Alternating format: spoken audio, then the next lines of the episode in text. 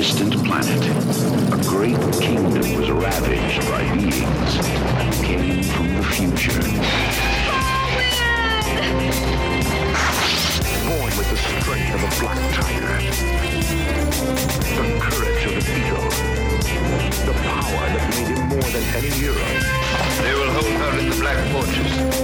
You must have help. I shall be your king in the world of dungeons, dragons, and dar. Thieves, bandits, fighters, and brawlers. Hey everyone, welcome back to another episode of Sleazoids, the podcast where we go down the rabbit hole of 20th century genre fare from the most influential canon classics to the trashiest exploitation films we can get our hands on and invite you to tag along in helping us create a canon of sleaze. Each week is a double feature grindhouse style where we discuss two films loosely related by subject, genre, actor, filmmaker, or franchise, and at the end of each episode, along with our honorary Sleazoids, which you can become by subscribing on Patreon, Do it. we decide on all the official ratings and rankings for every film that we cover. Patreon subscribers also get an on-air shout out and two bonus episodes every single month, which we've been doing for over a year and a half. So there's Oh, yeah. something like 40 bonus episodes waiting for you if you haven't made the jump yet. Think about it. Speaking of which, we had a ton of people make that jump. Yes, thank uh, you, guys. This week, so we got a lot to go through. Sorry if we don't. Uh, usually we got like one, so I'm like, thanks, buddy. I give you a real thing, but we got to Yeah. rip through them today. Uh, that is uh, one was Joseph Shackley. Welcome, Joseph. Uh, Malcolm Hoyt, Christian Rowell, uh, Ethan Dunlap, and Ed Mack. So thanks Very so much cool. to you Thank guys, you for joining us and getting all the bonus episodes. Hope you guys are enjoying. Leave a comment uh, on on the Patreon. Maybe we'll get back to you there as well. So yeah, that's the one plug. The other plug, iTunes. If you guys are listening on iTunes and you Yes, guys have been digging the show, make sure to give us a good old rating and review over there. It helps us find new listeners. And uh, yeah, we're on every podcast listener of choice uh, by now. No one has yelled at me, so we are everywhere. I think so. If you're listening somewhere and you think it's inconvenient, whatever podcast listener of choice that you actually want to search us there, you'll probably find us. Uh, those are your plugs for the week. I'm your host, as always, Josh Lewis, and joining me is my co-host, Jamie Miller, welcome back. Welcome back to another week. I think two weeks ago would have been the last time you guys would have heard from us, and we would have been talking the year 1991 with uh, special guest Oliver Leach, or also on Twitter known as Bakun. Uh, he brought with him, if I remember correctly, Bill and Ted Bogus Adventure. Yes, lots uh, of fun. Which we had a lot of fun talking about, and Alex Yeah. Winter from the set of Bill and Ted 3 Oh, yeah. listened to it and tweeted that episode out. So Uh, stoked. I am praying that he had words for Keanu Showed on it, set. showed it to the God Among Men. Yep, uh, but we don't know. That guy is not online. Uh, probably the smart one Yeah. uh, of all of them. Um, and we paired that film with um, uh, the Akira uh, Katsuhiro Otomo. Hope I got that right. I think you got it Uh, uh, his uh, underrated 1991 sort of like comedy horror film uh, about Japanese nationalism, and that was World Apartment Horror. A very strange comedy, but not a lot of fun. people have seen. Uh, pretty hard to find. There's a Yeah. really Like a triple 240p bootleg rip you can find on YouTube. if you, YouTube video. If you if you are interested in checking it out. Uh, but one week ago, Patreon listeners, uh, you guys would have got your bonus episode, which we did on John Frankenheimer. Uh, we did The Manchurian Candidate from 1962, as well as his follow-up movie Seconds from 1966 heavy with. Rock Hudson. Yeah, two pretty brutal, uh, paranoid political thrillers. Um, so if you haven't heard that episode again, patreon.com slash Sleazoids podcast. That was last week's episode. but- Seconds is just one of my favorite films of all yeah, time. Yeah, Seconds now. is one of the best films we probably talked about on Yeah, the show so far. without a doubt. Um, very, very happy to finally get around to checking that one out. Um, but this week, we have another special guest for you guys. Calling in from the We Hate Movies podcast, as well as the hold on, was did you say TJ Hookers? Uh, it's um, hooked on TJ Hooker, and it's available at tjhookerpodcast.com. I tried to do something that was the most niche thing in the world. a, a TV recap show about a show that no one has like seen in forever or will ever see. So, and That's we go through it episode by episode. It's it's kind of like a mad science experiment. That's amazing. Well, I awesome. I am now going to be going out and checking that out at some point because I have no idea what that is. No, no, no. but no. That's welcome, amazing. uh, and th- we have with us Eric Szyszka. Eric, how are you doing? I'm doing well. How are you guys doing? Thanks for having me. Oh, no problem. good. We're doing great over here. Thanks for coming on. Now, as it goes, we have uh, the guests bring on their double feature with them. So, Eric, which two films have you brought with you, and why do they pair together? Okay, so I'm kind of reliving like watching television in the '90s here because I grew, I grew up watching a ton of these like schlocky fantasy '80s things, and and Beastmaster is uh, an amazing kind of proto Conan the Barbarian. That's low. It's like people eating dirt in the desert, kind of low budget. And I paired it with Krull, which is like the high budget regal fantasy of uh, lords and ladies, and uh, I just love them both. Awesome. All Fantastic. right. Well, we're very happy uh, to get into both of those. I believe uh, Beastmaster is 1982, Krull is 1983. We're very glad to have Eric uh, here from from We Hate Movies. I was just listening to your guys' live shows that you guys were doing. Uh, I you called it the what was it the the Oh, East Cage tour, the where we East did all Cage tour, Nicolas Cage Yes. movies you guys were doing. Well, I Oh, was yeah. very glad, and I immediately had to Love the cue it up when I saw you guys did one on Knowing, which is one of the most baffling and one of my personal favorite I haven't Nicolas Cage that movies but that I've he's done. heard Th- things. That's the one where Nicolas Cage Googles 9/11. Fuck yeah. Yeah. Like, oh, what was that Does thing? he in solve New it all? York? Does he solve everything? It has been per- like permanently ingrained in my brain the image of Nicolas Cage going 9/11. What is that? I feel like I've heard of that before. googling it. So all the all the world's problems get, do get solved in the end, and I recommend checking it out. Yeah. Hell yeah. I love the cage. Exactly. But this week we are going into 80s fantasy trash on the uh, lower budget end and the higher budget end. Uh, and I think we're just going to jump right into it. We are going to start with Beastmaster.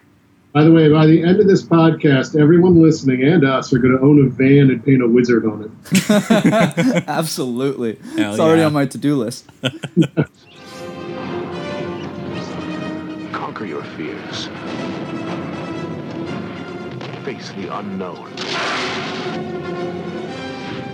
And discover the incredible link between man, animal, and all that is phantasmagorical. In the world of Dungeons, Dragons, and Dar. The Beastmaster. The epic adventure of a new kind of hero. All right, so we are talking The Beastmaster. It is a 1982 sword and sorcery fantasy film directed by Don Coscarelli. Sounds right. Starring uh, one Marc Singer, Tanya Roberts, John Amos, and of course the late, great Rip Torn, who I believe just passed away in the last like month or two. I think, like pretty really? recently. So uh, it was interesting actually to see Rip Torn because I feel like I had only seen him in comedy movies and like The Insider before. so I was like, Yeah. all right, that's the guy seemed like he had an interesting career, and here uh, he really likes the the smell of burning children flesh.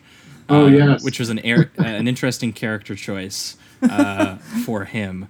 Um, but the Beastmaster largely follows uh, a guy named. I can't believe this is his name. Just Dar. Dar, yeah. Yeah. Just powerful. Yeah, his name's just Dar, uh, and and he's the Beastmaster. Uh, he he's the son of of a king, um, and he had a weird thing happen to him at birth, where three witches did a good old prophecy where they were like, the son of that king is gonna fuck you up, Rip Torn," Yeah. And he's like, okay, I'm gonna kill that son, I guess. A- But he does it by teleporting him out of his mother's womb into the womb of a cow, which gives him the power of beast. Yeah. And Yeah, he, he just it's goes beast Bit of a mode. He convoluted plan. Yeah, I, I don't really know if th- that's how they intended to. Like, does that kill someone? I mean, I've never t- tried to teleport someone into the womb of a cow, but I, I don't would assume. I don't know the logistics of like. Does some people just can't survive that? I guess uh, it was the idea that it would get crushed in the womb of a cow, but instead he is birthed and he is gifted powers to telepathically speak and command uh, his, his his fellow beasts. Yes. Um, and very similar to Conan the Barbarian, he goes on a mission of revenge to get revenge on the people who uh, Slaughtered his whole village. yeah, slaughtered his village. Uh, so I, I, I think it's implied they killed his mom, and they think that he killed his dad, but his dad later comes back in the movie, and his dad is actually just kind of like fucked up and like a drunk or something. He's also blind. yeah. he- oh yeah, he's also blind, right? and yeah, I think that's basically the trajectory of of that film. Yeah, the, I, the first thing that I noticed, especially when uh, he starts traveling on his kind of vengeance journey, is the like just just the straight up reference to Conan the Barbarian when he's like on top of the mountain. He even does, I think, the same sword stance and everything, where he kind of points it out. He doesn't look nearly as uh, He-Man, obviously, as Arnold, but uh, the guy gives a bit of a, a decent physical performance. yeah, I, I would have say. to know how this played out because Conan and the Beastmaster both came out in 1982. Oh, it's oh, Right. it's yeah, the but they year. started they started promoting Conan the Barbarian in like 1980. Like they were making it, they were trying to get it made forever. And I think Krull maybe has a similar trajectory where they started making it in like 1980 and they finally released it years later. Okay. Because it's just it's just interesting because we've done Conan the Barbarian on the show. We did Conan Yeah. the Destroyer on the show. We uh, uh, to go back to Conan the Barbarian, like we were really surprised at how that movie's reputation makes it think it's a little bit of more of like a camp Flash Gordon type experience. Yeah, and which we is watched more the that. sequel because the first one's pretty gritty. yeah, we were watching it and we were like, wow, this is way more moody and grim. Yeah, and uh. I mean, despite you know the fact that you know whatever Arnold's skill as a performer is, he he he looks the part of the actual sort of like pulp, almost painting uh, sort of Right. look that they Yeah, were going for. absolutely. And there's kind of like a, a a rage to that film that I don't know. I just I ended up feeling it a lot more than I expected to. And also when you have actors like Max von Sydow and James Earl Jones kind of in the periphery. yeah, absolutely. I mean, You know, Jones is there was a lot more class to that film than I, I expected. Yeah, Um, more more so than Beastmaster. yeah, and then so so Beastmaster feels So like dark, the movie the people told me that I was going to expect with Conan a little bit. Yeah, That's true. I mean, Conan, you think it's going to be more trashy, but this is way more trashy than that. But still, it's trying to maintain that kind of Conan balance. Dar, Dar you know, his his his body's fine. Marc Singer. I don't want to body shame him, but oh no, yeah, he- he's It's like killing it. I mean, it's like Arnold meets like Mark Hamill or something. yeah, a little bit. Yeah, Yeah, the, the guy definitely uh, like like Arnold's physique is just so like like cartoonishly huge. Yeah. and and, and it, it looks perfect for the role of, of of Conan. This character is just massive, and it's Yes, just and it- he got that way. Remember by just pushing uh, a rock around in a circle. I believe yeah, yes. that's that's how he got that. That, that is that is the yeah it's a montage of him growing his hair and muscles getting bigger as he just like spins a giant for wheel years around. and years. Oh, that's terrific. Yeah, it works out perfectly. Yeah, funny enough, I actually think it was uh, the last time we talked to Arnold too. It was it was Chris Cabin who brought him on. We talked uh, Pumping Iron and Oh yeah, yeah. uh, Last Action Hero was what we were talking. Those are both great films too. Yeah, exactly. Yeah, we ended up talking about Arnold a lot on this show already. Yeah. Um, but it was interesting to see because I I got to be honest with you. If we're gonna like be honest right up front here, I did not get much out of Marc Singer as an actor. Now I haven't seen anything else that he's been in or any other performances that he's done. Is there anything else notable that you can think of? Yeah, he was in V, I believe, back in you know this is like what like a mini series or whatever in the '80s. So Oh wow, okay. it's around the same time. Um, you'll see also with the uh, the film Krull, the actor is also kind of uh, missing. like no, nobody nobody watched these uh, you know decently budgeted fantasy films and were like, that's the guy for my movie, my next movie. Yeah, you know yeah. that, that just didn't seem to happen. oh, wait Uh, a second. Now the CW is a television network I've heard or, or whatever that I've never seen, but apparently exists. So I just went to Marc Singer's Wikipedia page, and apparently he's in the third season of the uh, of Arrow. Amazing. All right, Okay. so he's getting that superhero paycheck. yeah. That's, that's television work. That's not you know. Yeah, not too a bad. living. Nothing wrong with the CW if you can, you know, if you just like shows that the reason all of them exist and the reason there's any dramatic pull for any of them, I've said this before, uh, is just that everybody is insanely hot, no matter what age. If you're playing the six year old character, you're playing the 20 year old character, like you are a fox on every level. So then the drama of every one of those shows is that anyone could fuck anyone at any time. Yeah. You don't know who. Dripping with Constant love sex. Yeah. triangles. Yeah. Doesn't matter like what the basic plot is. I mean, they're all trashy genre riffs in some capacity of superheroes or fantasy or sci-fi or horror, whatever it is. I mean, now they got they got what Archie, but scary and hot. Like Yeah, that's their big show right now. That's their big show. That's hilarious.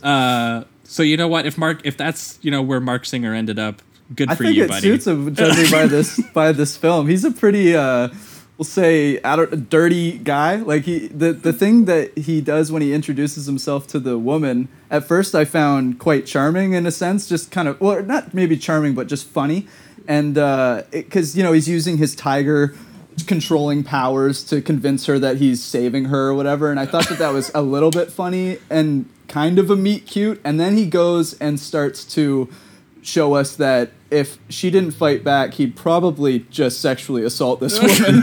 So it was kind of like oh okay so is this where your character's at? Yeah, this is like the it's like the year zero equivalent of like a dude going to a park with a dog and trying to meet ladies. yeah. Yeah exactly yeah, I mean, a- as his journey kind of like unfolds, which is just like him mostly seeking revenge against, uh, which again, I do have to wonder. Did they read the script for Conan or something? Because again, it is like a cult. Yeah, it who does like seem murdered very his, similar, his, his least with the entire plot family points. or his like makeshift family anyway, Yeah. which is the exact same plot that that Conan goes through, except it's James Earl Jones brutally decapitating um, his mother and then stealing his father's sword. Right. Um, and it, it was interesting to me that this was like the exact same plot, just with like a little bit less money, with an actor who is somehow a little bit less expressive than Arnold is. Yeah, Um, and they try to add all like the cutesy stuff too, a little more. Uh, you know, you have the animal. It's a little bit more kid friendly for sure. Yeah, I mean, except Krull, Krull here's is the that thing: too. it's it. The Krull definitely. This one though, I went into it thinking it was more kid friendly.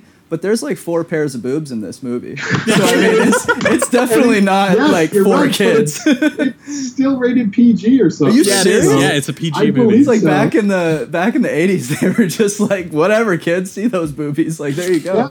Holy Yep, shit! You got those. You got it. Because you have impalement, you have like decapitation, you have it's it's crazy in that regard.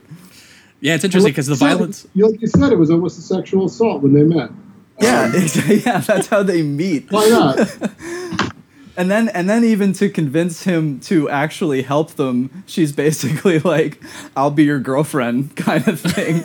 you know, like uh, the the scene on the boat where he's like, uh, the the little kid goes up to him and asks, "Can you help us? You know, can we need to to fight these people?" And he's like, "Why don't you get your cousin to ask me?" and you're like, "Holy shit, this You're guy like, is you're, a you're like, piece of dude, work." don't you also want revenge on these people? Like, I Yeah, thought this it's was the mission, but he's instead purely he's just like, motivated by his wang instead. and those people are the the Jun, which is like a like a, a marauder horde of uh, of these guys. And to bring it back to like Conan the Barbarian, you're totally right because I believe there was a snake cult in that. yeah, and, snake sex well, cult. Yeah. Who want to have orgies with the princess or something. And now, and, and to contrast, now in, in Beastmaster, it's you know they they're also uh, quoted as having a heathen religion, and it's more dealing with human sacrifice. And man, the I don't. There's a lot of weird shit in this movie, and I love it. Like for some reason, Rip Torn has a, uh like a bird nose, like this prosthetic nose. yeah, I And don't know what that is.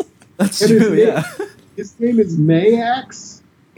Is it? Did they say his name at what point? Yeah. I didn't Oh, even Yeah. hear that's it. awesome. That's a great in the name. credits, in the credits, it's it's it looks like it's Max with two A's. So I thought it was like, oh, is this Mayax? No, but it's Maya, Mayax. Oh wow.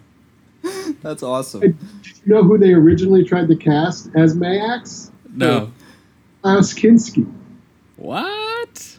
They couldn't agree on the money, so they got Rip Torn instead. It's fantastic. And supposedly, I think Demi Moore as well. Yeah, Demi Moore they- was definitely yeah. supposed to be the Was she supposed uh, to be the Tanya girl? Roberts character. Oh, yeah, the slave girl. I think her name's Kiri in the film. Yeah. Yes. Because that's isn't that correct me if I'm wrong? Isn't that the mother from that '70s show? Well, or not the mother, but the the neighbor's mother. Oh, I think you're right. Yeah, it yeah, because I'm like, I, th- I swear I've seen this girl before. There's also a Bond girl in uh, View to a Kill. oh, okay, awesome. I didn't know that. God damn. Yeah, this was a weird movie. I had a weird experience watching this movie. Yeah. Because I, Maybe- cause I gotta say, going into it with like no nostalgia for it, this was my first time watching it. I had heard too. about it, but it was my first time watching it. This is I- like my 500th. yeah so Yeah. and and I, I did hear that it got a huge rep it didn't do t- particularly well at the box office but it got a huge reputation playing nonstop on tbs and hbo it was just like a movie that you Oh. turn on and like people watched it on cable tv One of those all man movies? yeah it was a man movie i guess but but it's weird because it to me it like marc singer didn't read to me as like the most he's kind of like a he's got like a just a different look to him Sure, like yeah. he wasn't the most macho look he wasn't arnold schwarzenegger he wasn't No, he doesn't look like an action star to me he kind of just I agree. I mean, he's he's he's he's fit for sure, He- he but he, didn't he still has like be- a goofy energy to him. That, like, Yeah, a I little Right, bit. he doesn't have to be fit if his panther and his eagle and all these right. other things are fit. Yeah, there you go. He's already has his, his cunning and his strength and whatever the other one was that I forget. yeah, because he's because he's got an eagle, he's got he's got his panther with him, and then he's got two ferrets. Well, I was Yeah. like, Yes. Who are the best. Which which they both rule, by the way. Yes, and I, I genuinely this is and this isn't even saying that much like too. I'm not being too harsh when I say this. I don't think the ferrets are the best performers in this movie. I think Oh yeah, they are unbelievable. they're very good. They, they have a great character journey. Wonder too, where they were because trained. They start out trying to steal Dar's like belt and like sword and money or something. yeah, they're mischievous. And They then- have a rocky relationship at first. Yeah, and then eventually, like, it leads to like Dar falling in quicksand, and the ferret comes to save him, and then like he almost lets that one ferret die, and he goes back into the quicksand and saves. And by the way, the quicksand is also tying these two films together. Oh yeah, Yeah. right. Yeah, there I was gonna say moments of quicksand, was a big deal in the '80s. They Yeah. were really Big worried deal. about it. They're really fucking scared. but yeah, I gotta say, I love the two ferrets. They're named Kodo and Podo, Yeah. and they're very important to where this film eventually gets to. Because I will say, as I was watching this, and you know, we talked a decent amount of fantasy at this point on the show because we've also done Legend, um, Hmm. we've done the Conan films. Um, we're we're we're still waiting on doing. I think we're trying to do Excalibur, and there's a couple other Boorman ones we haven't done that we're Yeah. we're waiting on, but watching this, I was like, wow, I think this is the fantasy film where I've been like the least engaged Mm. with with the sort of like the the characters and the setting. Uh, despite the fact that I was really engaged by most of the animal stuff, which is like the draw That's- of the film, right? Yeah, I was kind of Um, there too. And And the set, the setting is nothing, by the way. It's just like it's like an open desert. There are a couple yeah, of in towns we California, which and it's obviously California. like, and we do get they when they show like establishing shots of towns and stuff it's like these miniatures Yeah. and i love that it's like no this doesn't exist now we're just going to do a quick like a close-up shot on dar going down this Yeah. corridor of this town. That is massive. Don't worry about it. Yeah, they, they just they just they, they strategically never show you much, and it's the same rule with the action in this movie too, because a lot of it is just like they shoot it really close and just kind of hope that like you know because you can't see some of it, your brain's just gonna kind of hopefully do the rest for it. Because even some of the sword fighting, I just I don't know if Marc Singer just couldn't fight or they didn't they couldn't find a convincing stunt double for him or something. But like when he's doing sword fights and stuff, like there's like three to four cuts on like a lot of the different moves that he does, and it's cutting between like a super intense close up of like his biceps and his face, where like you can't see the action that he's doing, and It's then he's so fast yeah, and I Can't was handle Dar. and I was just like, man, th- they are really shooting this to cut around the fact that they have a pretty limited budget to you know be able to do convincing action or even have convincing sets. The one set it looks like they did build was the temple.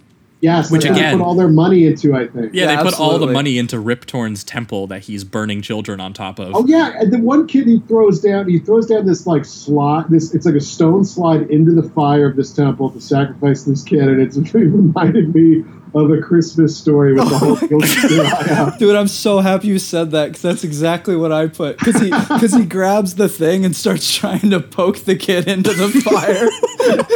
Just like the Santa with the boot. Oh my god, that's so funny, man. but instead of yeah, instead Dar with the eagle does rescue that initial child. Um, By the way, Which totally is a great shot. Well, yeah, totally by accident. My favorite shot in the entire movie is the dummy of the child being carried by the eagle. Just swinging through the wind. and I think it's partially a cartoon too. I think they added a little in post of drawing on top. Oh my god, it's un- well because It's because so good. because again they to make it convincing they have to do so many different cuts Yeah. of this action happening. And there's a one three second shot, and that's it. You get like the eagle, a close up of the eagle's claws grabbing the cloth, and then like the eagle's close up as he like takes off. Yeah, and and, then then there's like one a point of view shot. I think. Exactly. And there's one three second shot of a wide shot of the eagle just carrying like probably a 100, 150 pound child. and you're just like, that makes no sense. Yeah. But I love that part. So I will say that part. I love that. A yeah. lot of the animal stuff in this is probably like the stuff that I had the most fun because again, Yeah. on a technical level, in comparison to other fantasy, that maybe it's just because we've watched so much of like the more technically impressive fantasy. I mean, when we did, we did Legend, we were talking about the set designer for Alien as well as. Ridley Scott directing that, right? So and when we did Conan, you know. Um, you at least had uh, sort of you had John Milius, and I forget who who was shooting that one, but I remember it being a pretty uh, Im- impressive cinematographer as well. Um, and just like the look and the budget that those guys were able to accomplish for those films, like really contributed hugely to the way that those worked. And seeing one where they just they didn't have any of that, so the thing to be the most technically impressed by is I think actually the performances they were able to get out of these animals. Yeah, they're incredible. Honestly, like especially just the, the the back and forth between the two ferrets. Like even when they're there's a great sequence where they're trying to cut the rope. And then the one of the ferrets is like, "You're not gonna cut my buddy," so he runs up and jumps and bites him in the balls. Yeah. it's just like these, uh, all the uh, really humorous and and uh, kind of adorable moments definitely come from from the animals. It's where I felt the most. Yeah. It, it really because I with the characters themselves, I don't feel like I felt a lot, and I don't even think I really liked Dar very much as a, as a dude. Like it was hard to hard I- to be yeah, on I his team. They, de- they definitely got more human performances out of the animals. yeah, yeah. That's a More good way of putting it. in the ferrets. I definitely found Marc Singer as Dar like completely unexpressive and unreadable to the point where I actually was chuckling a little bit. There were a couple times where there would be like, you know, there would be a dramatic moment and like there's a for example, there's a part where he's talking to these two pilgrims who are trying to like, you know, get him on the side of the people and fighting back, you know, this this sort of like child sacrificing cult. um, and for some reason, despite the fact that that's the cult that killed his peop his his people that he's seeking revenge of, for some reason he's not convinced to do it just yet. Yeah. Which is like the complete opposite of Conan, who is like his entire mission is like this rage filled, you know, th- they Yeah, decapitated my beginning to mother. end, yeah, exactly. that's his See, motivation. That's because Dar is a thinking man's Conan. You know, he's hanging out with the animals. He's got different ways to communicate. He's not all. I mean, he's not all just knock down the door and murder. Like, Right, right. And but it, it's interesting when he's talking to them, and it would, you know, they'll say something to him, like ask him a question, like, you know, man, like, like, like now that you know you've saved us or whatever, like, who are you? And it's just a, like an extreme close up of his face, completely blank stare. And he does nothing. And then uh, sometimes he'll do that blank stare and he'll just nod. And I feel like they just captured him nodding because he wasn't really sure like what the next thing was to do. Keep in mind, keep in mind, he was born out, out of a cow. Yeah, it's true. There might be some defects there. Yeah, he might miss a few sh- social cues. Uh, Yeah, and his face, his face, he's got like a cow mind. Yeah. and, he, and he has the immortal line, I'm Dar. I am done. yeah, that, I am Dar. And that's that's just kind of it. That's just what he says. Good They're just enough like, for me. Yeah, in thanks, dude. 1992, whenever- whenever I saw this. yeah, the, the only time, honestly, he's expressive is when he's super horny. Oh yeah, then yeah, then he's just lively and ready to go. Yeah, there's like a scantily clad slave girl around, and he's like, you know, creeping on her while she's taking a bath, and his he's charisma like, goes to from ten to one hundred Yeah. easy. But yeah, like he, but like his villains are, are the are the, the I think it's the Jun anyway J U N I believe, and they're all masked except for uh, Mayax, the I guess the high priest.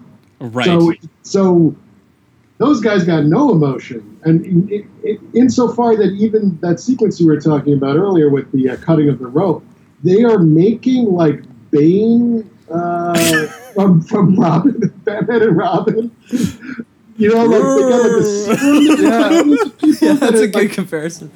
clearing out their brains and making them like mindless monsters. So Dar is like so much more human than his opposition, really.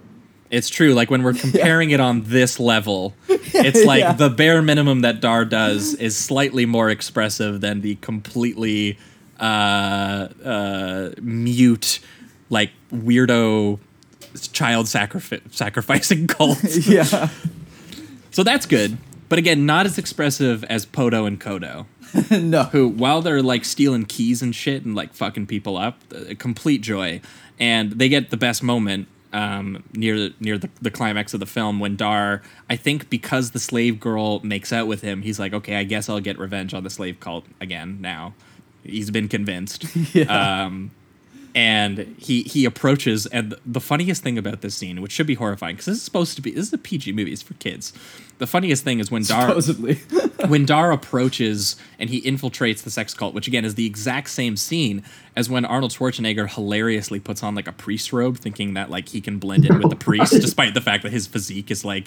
Ab- again, we've we've mentioned this tons of times on this show, but every time someone crafts a movie around Arnold Schwarzenegger going undercover, it's the most unintentionally hilarious thing that happens Yeah. because he's the least undercover person in any room he's ever been in. Yeah, I also like the snake. Yeah, exactly and it's the same scene where he approaches and he he puts on like you know like a little outfit and he joins the people in the mass to kind of like watch the the, the the temple ceremony going down um and dar he doesn't he doesn't immediately like get involved he lets rip uh rip torn uh kill a child first yeah. like Doesn't like like I don't I, I don't know if he thinks that he's just like he's not serious about it or not. but but Rip Torn just like picks up a child, the child's screaming, and he tosses him into the flames, and the child dies, and the whole time. Dar has just been standing there watching this happen. like, oh, maybe I should make moves now. yeah, yeah, and, and, and it's only when Rip Torn picks up the second child that Dar's like, "Oh shit, I guess maybe I should be doing something," or like, "Why and am I I'm here?" pretty sure he get this is the I think that's the child too that tries to climb up. Yeah, so that's the Yeah, child. He does yeah. throw him in. He he wastes that much time. He throws another child in. It's just Well- this kid's a little more you know ready for it. Yeah, he's like that kid I- deserves to get saved because he's like trying to live. I think Dar now Dar is like, okay, they killed one kid. They're going to conserve kids. They're not going to kill kids every day, right? Because they're you know they're not a dime a dozen nowadays. Kill all the kids you want. There's tons of them. They're being replenished constantly. But in this in this Californian desert, they're hard to come by. So you think you conserve your kids?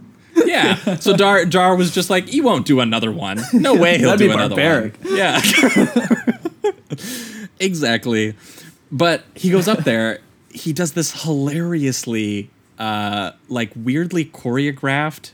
I, I don't. I guess just like nobody could fight sword fight, where like they're just kind of blindly swinging at each other, and eventually the guy just straight up misses Dar, so he like kicks him off the temple.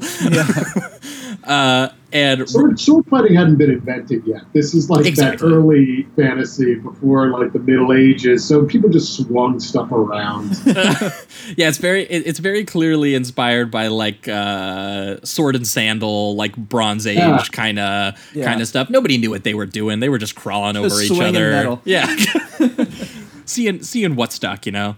Um, and I think at this point, this is the climax of the film when he's getting revenge. Yeah. the, the dad's up there, right? The blind dad is up there. Yeah. oh, wait, I want to stop you really quick because I want to see what you guys thought about the digestive bat creatures. Oh, Oh, right. yeah, those were They come in. They come in early in the film. They, they they're peppered throughout, and they play a big part at the second climax. For some reason, there's two. There's in this two. Movie. Yeah, there's two climax. Yeah, when the first one ended, I was I, I was like, wait, I I was look checking the time because I was like, there's like 25 minutes left in this movie. Yeah, they just killed off the priest. Yeah, so these, these bat creatures are like man bats or whatever. These tall fucking dudes with like these wings that they keep. I guess their digestive tract, their stomach is in their wings, and they grab people and they suck all their flesh off of them, and they open up their arms again, their wings, and just bones fall out.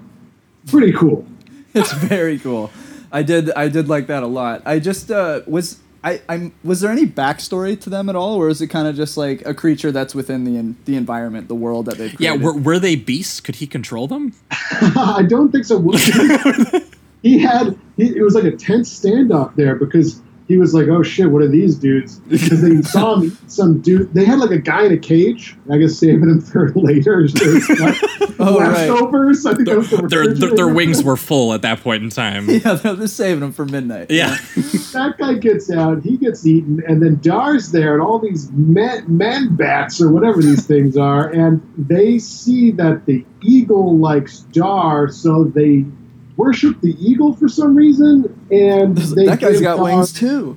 Yes, That's really the only correlation that I can make. they give Dar this bitch an amulet that has a that has a falcon on it. Doesn't come to much of anything. I don't. No, it, it doesn't end up being as much use as like the ferrets, you know, oh Yeah. no. who One- are crazy. One in, one in particular. well, yeah, they, they would not have been Which able to I'm do any of the shit that they did in this in this movie without the ferrets. no. 'Cause those are mo- the those motherfuckers were the stealing- ferrets are the heroes. I of actually the think the ferrets have the biggest body count, and they also they might, man. they they also the uh, steal the keys and sneak out with the keys. They also uh, cut the bridge down. Yep. Um, uh, I think it's Podo at the end straight up sacrifices himself to kill the priest. He's Ah, the one who yeah. actually kills the priest. was Right, very yeah. upset by that, by the way. Yeah, that's that's I was definitely the most. legitimately depressed. yeah, Rip Torn killed by a ferret was pretty cool. It like it's like Monty, like Monty put it like Python that, the Holy awesome. Grail. You know, like the, the ferret moves like the rabbit in Monty Python and the Holy Grail, where it just shoots out and you see his neck. just tearing through his neck, and I'm like, I don't know that they could really do that. I'm s- if so, maybe I should be more scared of ferrets. yeah.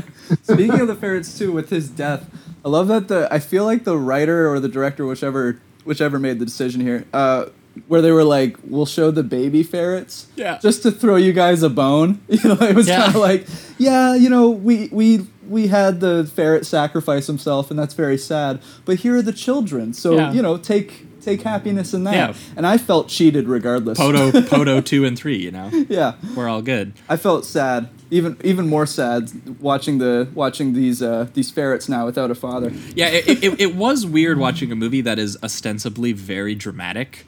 Um, Yeah. And that the most genuinely dramatic thing is uh, that the, the ferret dies.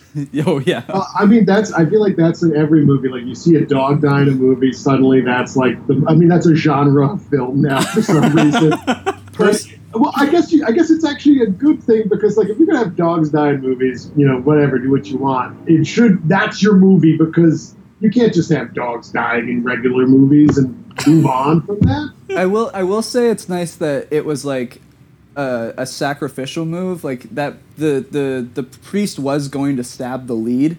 It's just that I liked the ferret more than the lead, so I was kind of like, oh, I wish you got stabbed a little, bro. You're not wrong. And then like their Rip Torn is out of the picture, and then suddenly we're gearing up for the second climax, and this is where John Amos from um, Coming to America and Die Hard Two is like now Dar's second in command, and he starts like readying this town for like a siege from from the, the Jun horde that someone sees on the horizon. Yeah, Right, and they have the whole city like surrounded by this tar moat of some kind.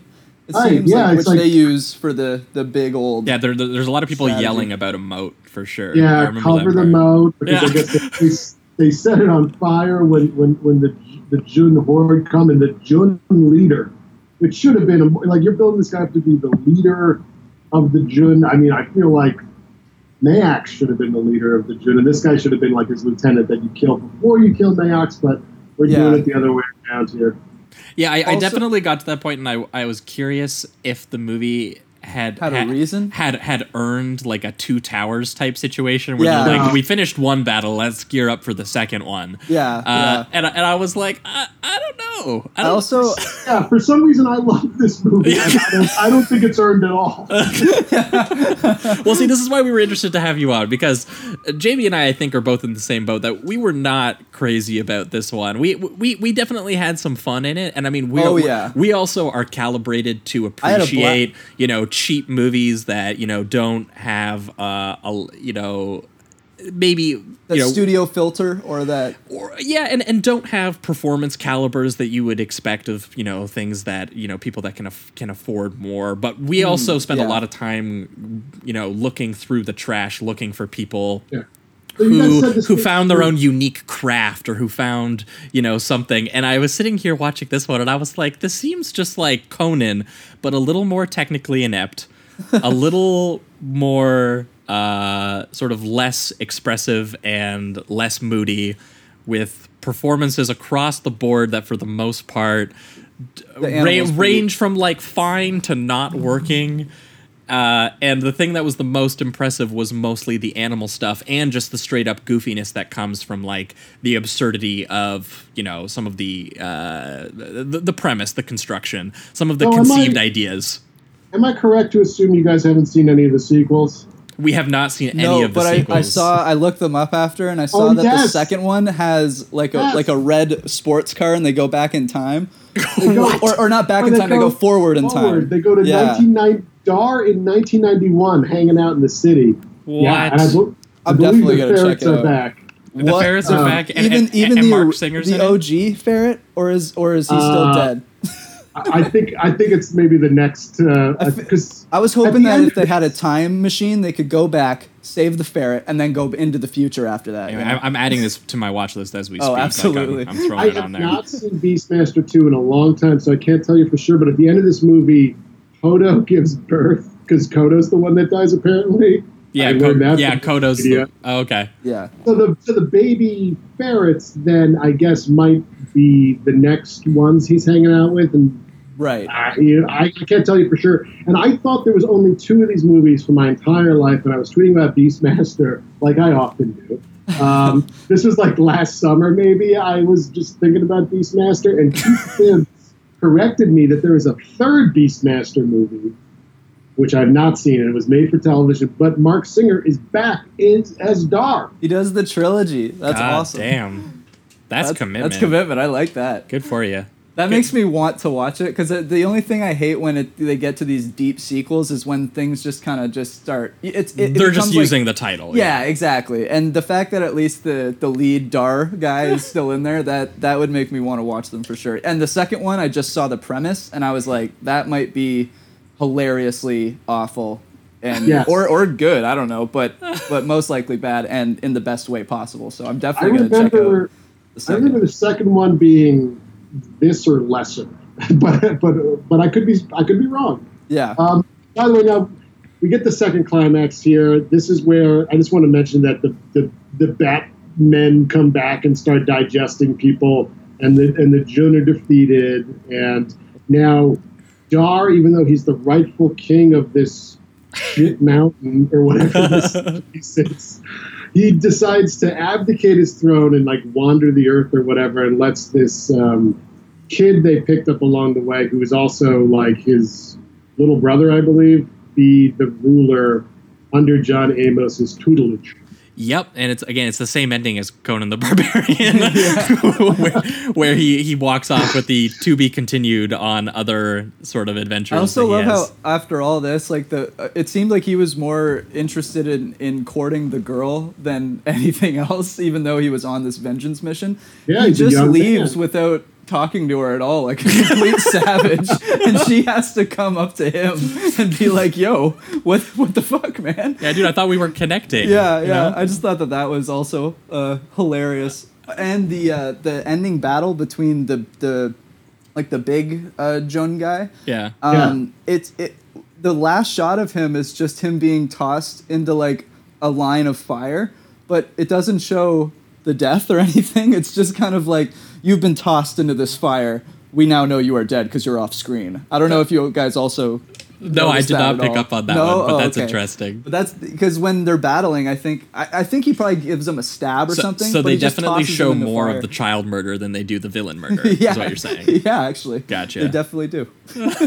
This movie was shot by John Alcott, by the way, which blows my mind. That's the Oh, guy. Who, that's- that's Kubrick's uh, cinematographer fucking- from the 70s and 80s. So he shot Barry Lyndon. He shot Clockwork Orange. He shot The Shining.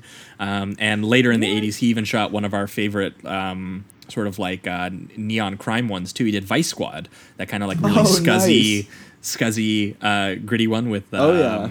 Shit, what was his name? Wings Hauer. Yeah, yeah. Oh yeah, Wings Hauser, man. Yeah. Yeah. So that so I, I was sitting there going, man, I've seen a lot of John Alcott's movies, and they are all really technically like accomplished films. And I was this watching one. this, and I was like, what happened, dog? uh, what what what went wrong there? Just on like a shot construction and like like editing level and everything. I was like, man. Uh, I mean, I, I guess that's what like just the lack of money will will do for you. I mean, I guess they had eight million dollars. They were probably on a tight schedule to get this done. In I mean, if they didn't conceive it until after they were already making Conan and they released it the same year as Conan, you could assume that they went pretty fast in development on this one. Yeah. Uh, which is pretty amazing. That was what we heard about that. Oh my god, that was what we heard about.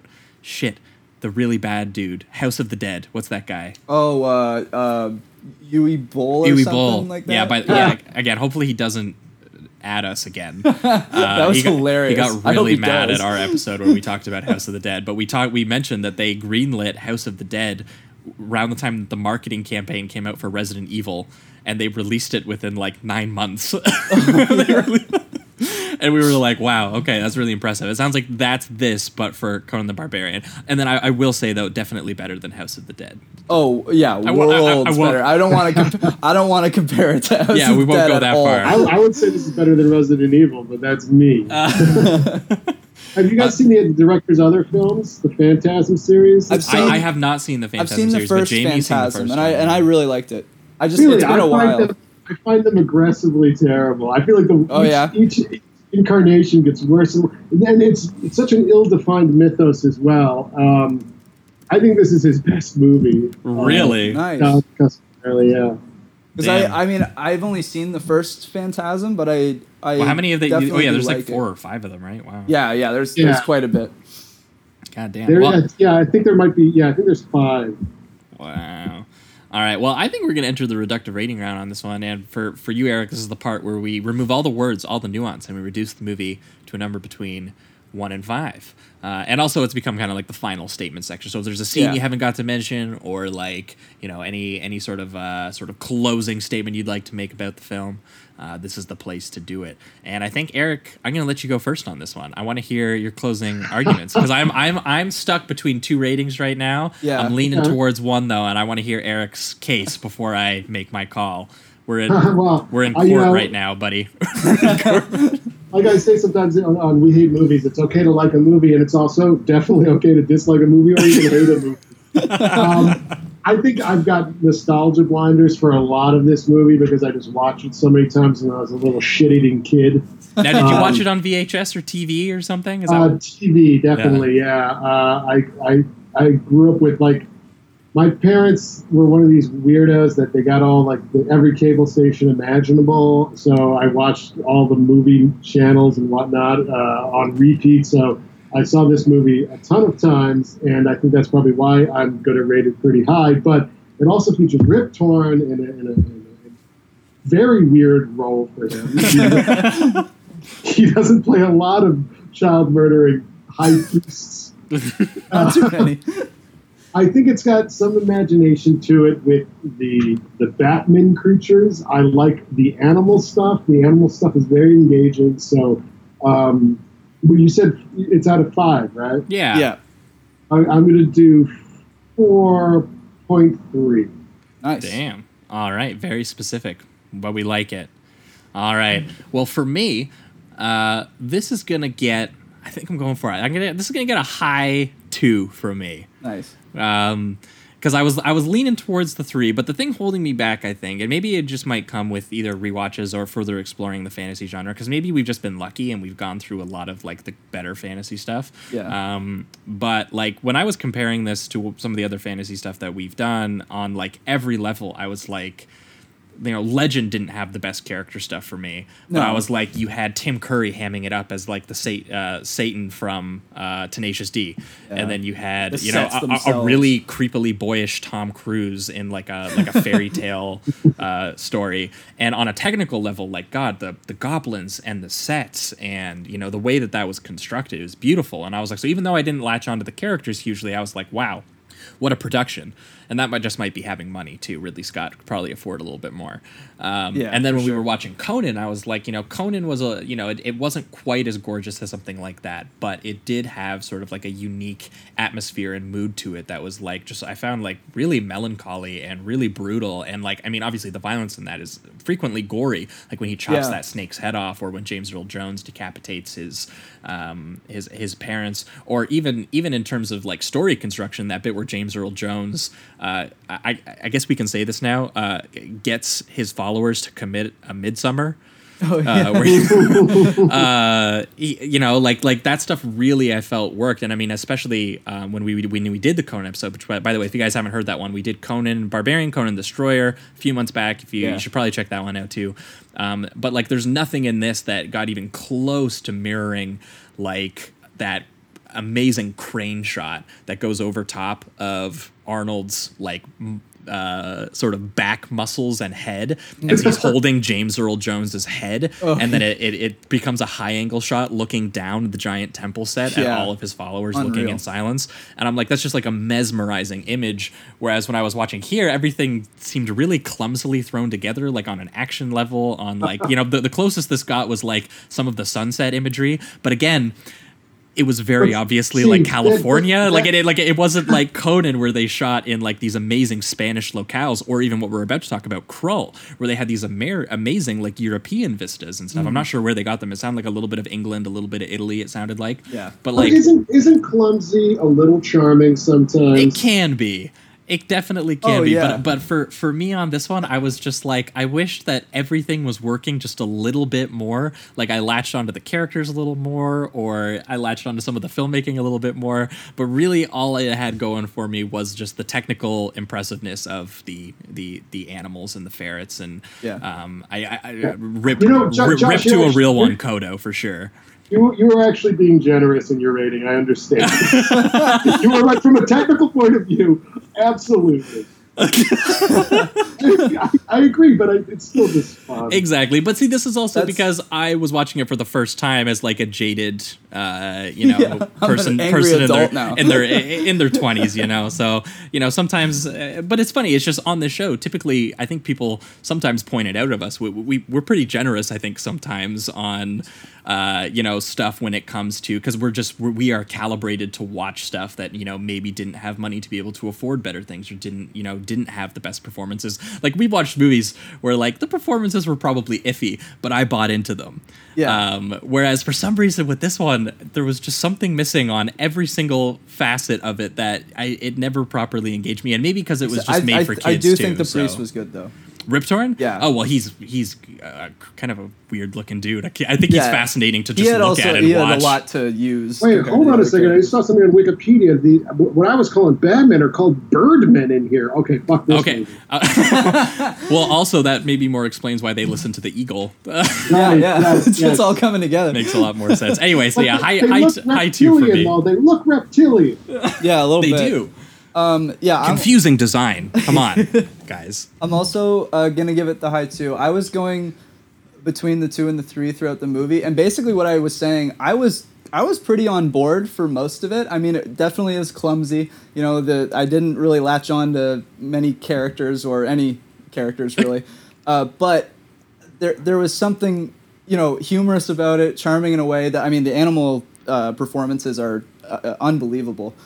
Um, but what did it for me? There was the moment where I, it was Kodo. Is that it? Yeah. Kodo, where he sacrifices himself, and I just realized that I would have preferred the lead to get killed over Kodo.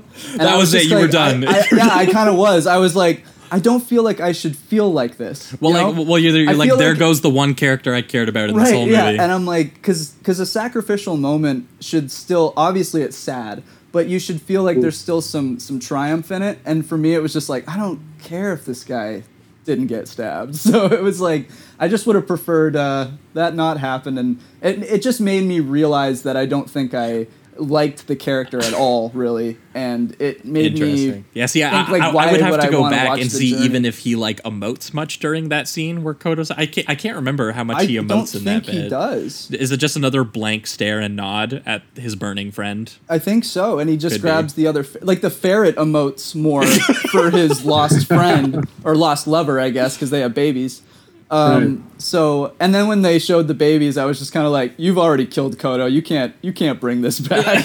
so, it was, uh, I was almost on board, but I just felt like they didn't stick the landing. If they did, I probably would have given it the three.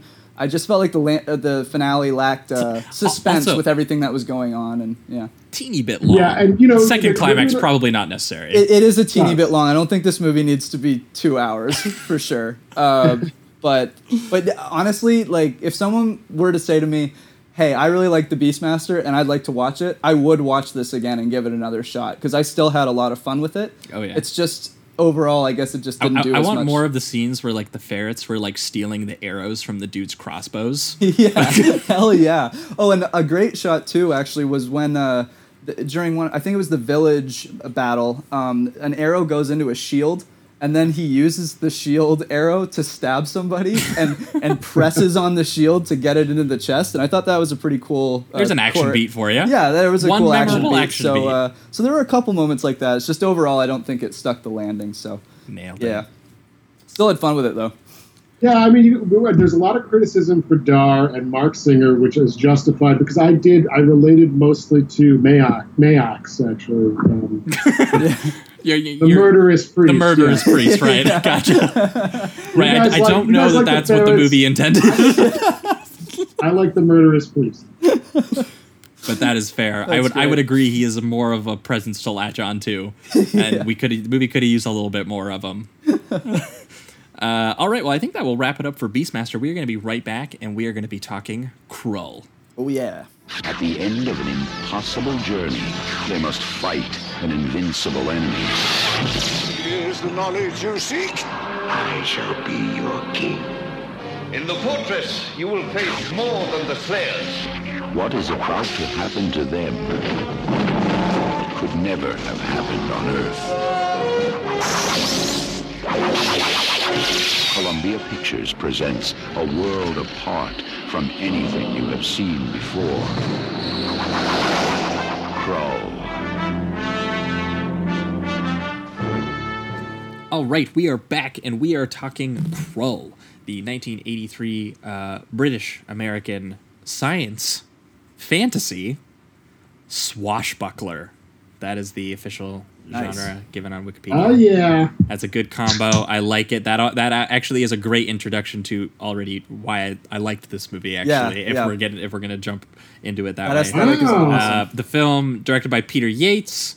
Um, also, uh, I ended up just closing that link, but the actor's name, uh, Ken Marshall, I believe. Again, sort of like Mark Singer, didn't end up doing much else. But weirdly enough, I actually I, didn't mind him in this. I thought he was perfectly serviceable. Yeah, I thought The- he was great. The facial hair, it's a little too neat, a little too trimmed. Hmm. I was like, dude, you should, you know, there's a point we're, where ta- there's a we're point. talking Ken, Ken Marshall here. Yeah, exactly. There's Yeah. a there's a part. Well, it makes sense at the beginning of the movie. We Yeah, know I when, was gonna when, say when he's 'cause a he is like very like militarized, you know, put together man. very kind of very princely. Yeah, yeah. And when he's at his lowest point, the dude just he still looks really good. And I was like, damn, dude, you're really gone really gone through hell and back. This one. Uh, You should, Maybe uh, just throw look him- some dirt on his face. Yeah. something.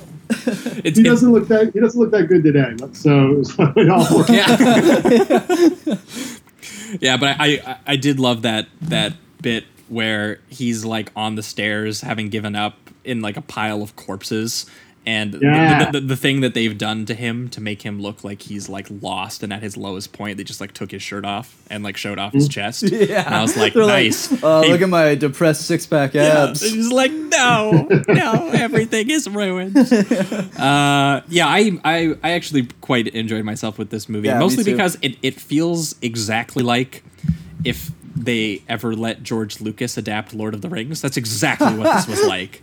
I was I was watching Well it put. and I was like, this is very Tolkien inspired. This is very clearly a blatant Star Wars ripoff on like every Yeah. level. Yeah, I mean of the they plot. the the first thing we see is the two suns, mm-hmm. too, just like Yeah. even the opening Tatooine or shot and, Yeah. and the Black And- and Fortress then- as a Star Destroyer.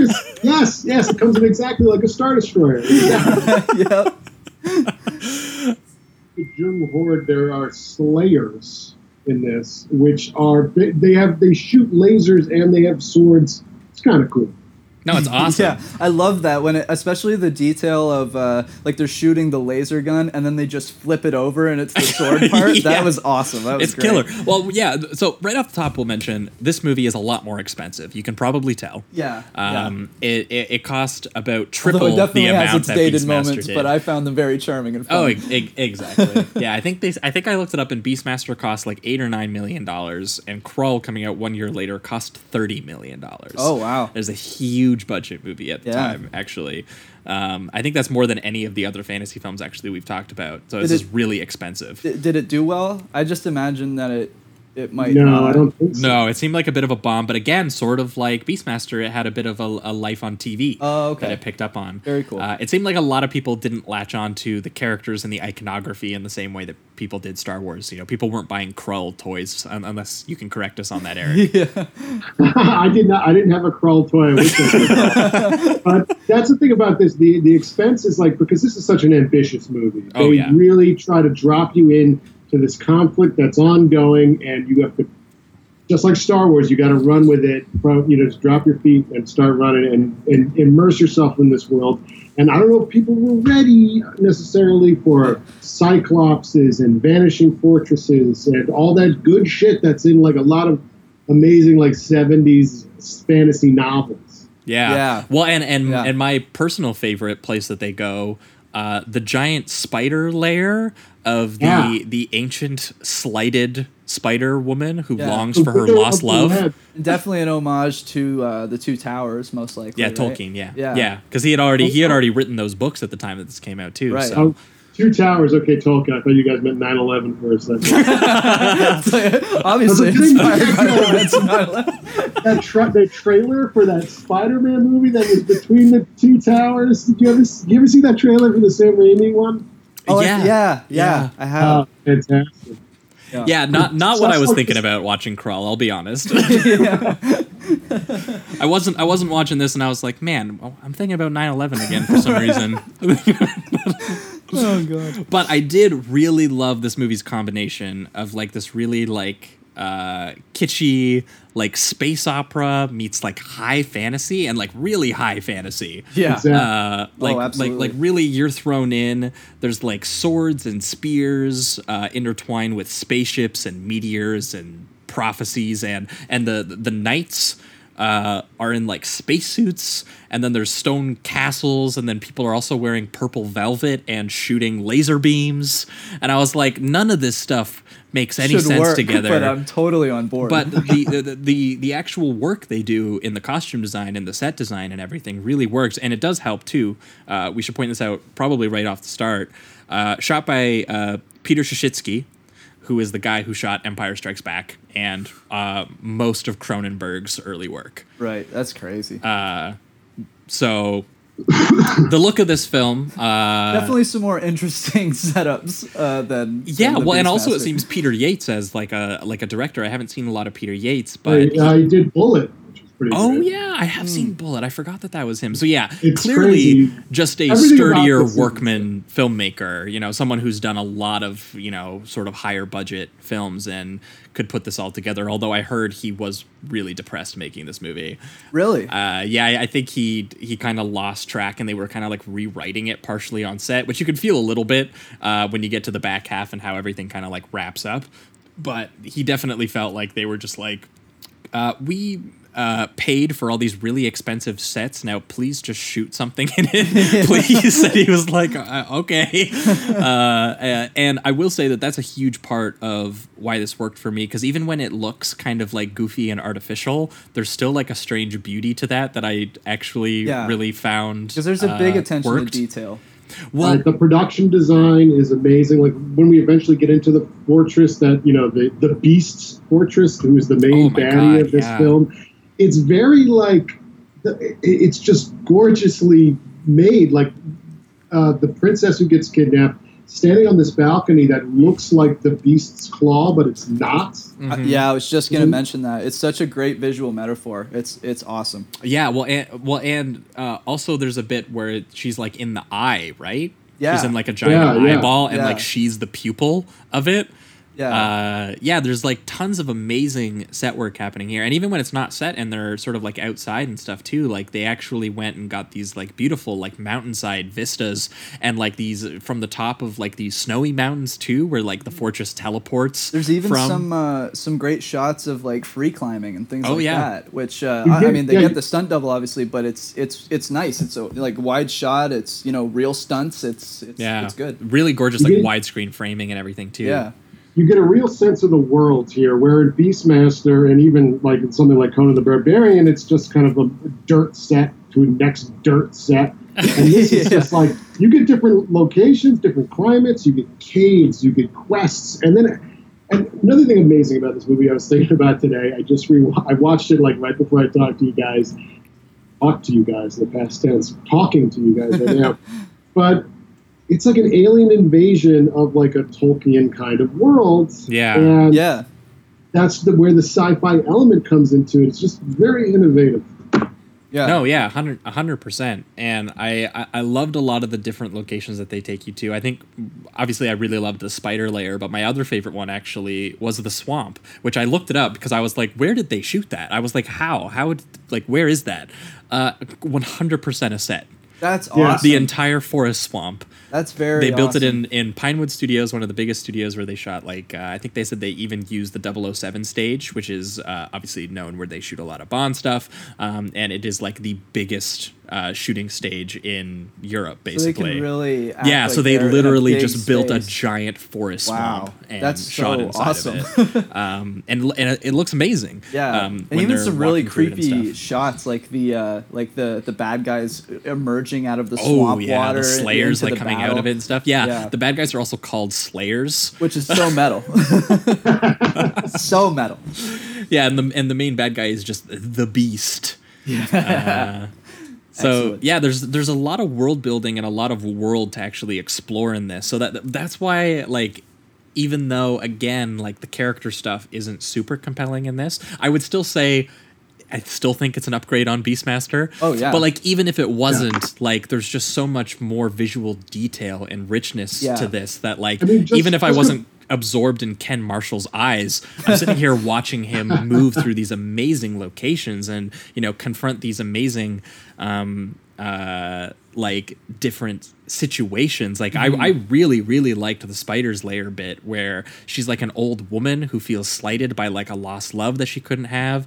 And then there's this really like be- like genuinely beautiful and melancholy moment where the guy who is this movie's version of Obi-Wan Yeah, definitely. uh, goes in there and says that you know I'm I'm here helping you know like a like a young prince who's had his entire like castle massacred and his queen like kidnapped by a monster and I'm helping these two young lovers like reunite and the spider is obviously moved by that because she wants she misses the relationship that she had with him Yeah. and she's like this old woman but then she starts being able to re-envision herself as how he sees her which is like sort of like the younger you know more Right. beautiful version. Uh, and at first that effect takes place only in the mirror and not on the actress. And then she turns around and it's her. And i'm sitting here going wow just the visual conception and construction of this is actually and the emotion of it is so clear. Yeah. And well Yeah. done and i was like wow watching and i like i queued up That this immediately after beastmaster and i was like wow this is just like what film the difference between directing Yeah, uh, yeah. is this is just Absolutely. Also tying the films together, she mentions that they had a son together and she killed the baby like right after it was born. So there's also child murder. She just needed a victim. She just needed a victim for the rage she felt of that love being lost. So it's a little different, but hey, it's there. They're killing kids. yeah, it's that's true the correlation between I the two actually, I actually, while I was distracted by how beautiful that moment was, I also did completely forget that they undermine it slightly and sort of maybe not undermine, they complicate it slightly Yeah, yeah. by saying that, yeah, I was so upset about it, I murdered our child. Uh, you know, My bad. yeah, didn't wasn't great, but you know. By, by do the we- way, the attention to detail, it like you, think, I think you guys mentioned the attention to detail. Like compare the religions, like the Joe priest or whatever. He's just throwing a kid into a fire. Why? Eh, I don't know. Don't like it. And this, reason. it's like you get the marriage ceremony, and this is like Lord of the Light shit from like George R. R. Martin because it's like I will take the fire from the water, and it shall not be returned except by the woman who chooses my hand. And she says like. I take the fire from the water and give it only to my man who decides to be my husband, and it's it, it- they're, Yeah. they're passing the fire back and forth, and it's just this religion you're supposed to accept. Yeah, Yeah. And something I also found interesting about the the wedding ceremony was instead of like music as they were as they were uh, walking up to the altar, it was just military men banging on their shields as hard, far as, as hard as they could, and I, I guess it wedding, set the tone too for like yeah, and it was cool. It kind of set the tone for uh, just how the the kingdom is run because at the end of the day, they're definitely still like a monarchy. Yeah. Uh, I think. Uh, well, you know, what, I'll say I'll save that for for the end. But yeah, when they get when they get there, Right, yeah. because there's a, narr- a a specific part where the narrator says something, and it's uh, something that an evil person says in another movie that this is clearly referencing. So we'll get to that. But Yeah, no, for for sure. I mean, the, the the main crux of it is obviously I don't even think we mentioned the plot yet, but the, the main like actual plot is just that Ken Marshall is a is, is a prince and he's marrying um, the princess, and they are uh, I, they do get married and they are going to be the next king and queen and they are technically king and queen for the rest of the movie because they are uh, their uh, entire castle is massacred by the beast and slayers they kidnap the princess and but actually get a chance the action set piece actually is great transfer the flame. Oh, she didn't get the chance to do it too. yet. So I don't know if it's like official. But they still but- name him king. Uh, That's true. Yeah, they're just kind of like, we'll do it later. We'll get, we'll do all the the the. yeah, we're, we're not going to little fuck you on a technicality, dude. Like, don't worry about it. Like, king, you man. were basically king, you know. Like, it's good. We need someone to basically be king, you know. Uh, but but the actual set piece itself of the Slayers infiltrating the castle and fighting with the swords and the lasers and stuff, like, it's quite well done, and they actually Hmm. do. Like uh, that's where the swashbuckling gets in, and they start actually doing these well choreographed like sword fighting scenes and stuff like And the, that. sl- the Slayers just like they're able to run up the walls of the castle. They're like it's nothing. They're able to burst down the gates instantly. So you get a sense of why this entire planet's almost enslaved by the beast at this point. Yeah, Yeah. no, yeah, like the, that bit's actually really creepy when they're walking through the gates. And I don't actually know 100% how they did this shot because you get in the right side of the frame to the left, they are like marching into the castle, fighting people and fucking them up. But just as, as a side detail, there are people like scaling the walls, like slayers moving up the walls. And like, I don't know if they just used wires and like pulled them up or something, but like they're doing it in a really inhuman, like creepy way that doesn't Yeah. make any sense. Yeah. You know what? Um, A, a, a wizard did it. exactly.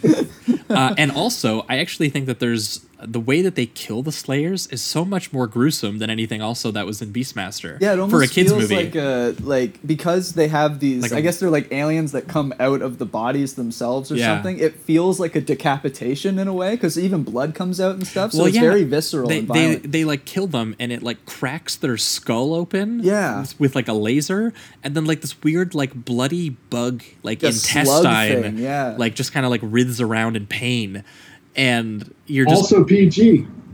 yeah, yeah. Also for the kids, gotta love it.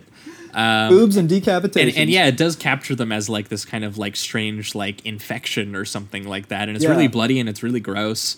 And then the rest of the movie kind of hinges on Ken Marshall um, playing the prince or the king, uh, learning Right. to become kingly Yes, through and that's Obi Wan. That's so important because it's like Dars is like, whatever, dude. I've got a dog. I've got I've got a cat, giant cat. This is like he needs to like go through these quests in order to be worthy enough to save the princess, and kill the beast. Which is like, and finding the glaive is one of the big ones. Going into this cave, Right. dipping his hand into this lava to pull he needs to be the best version of himself so that he can use the fucking giant fidget spinner with knives on it Right. to win Ah. the day. And there's even like a difference there where we see how the characters do progress as characters as opposed to with with Dar. Yeah. Where like he starts kind of hot headed a little bit. I think oh, the the Obi Wan character.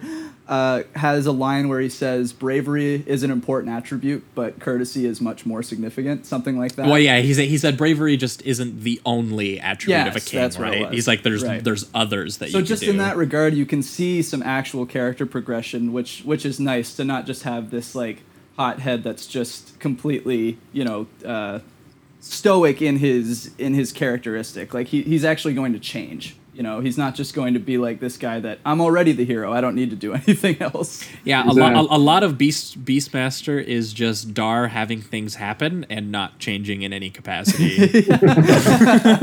exactly just realizing that now, basically.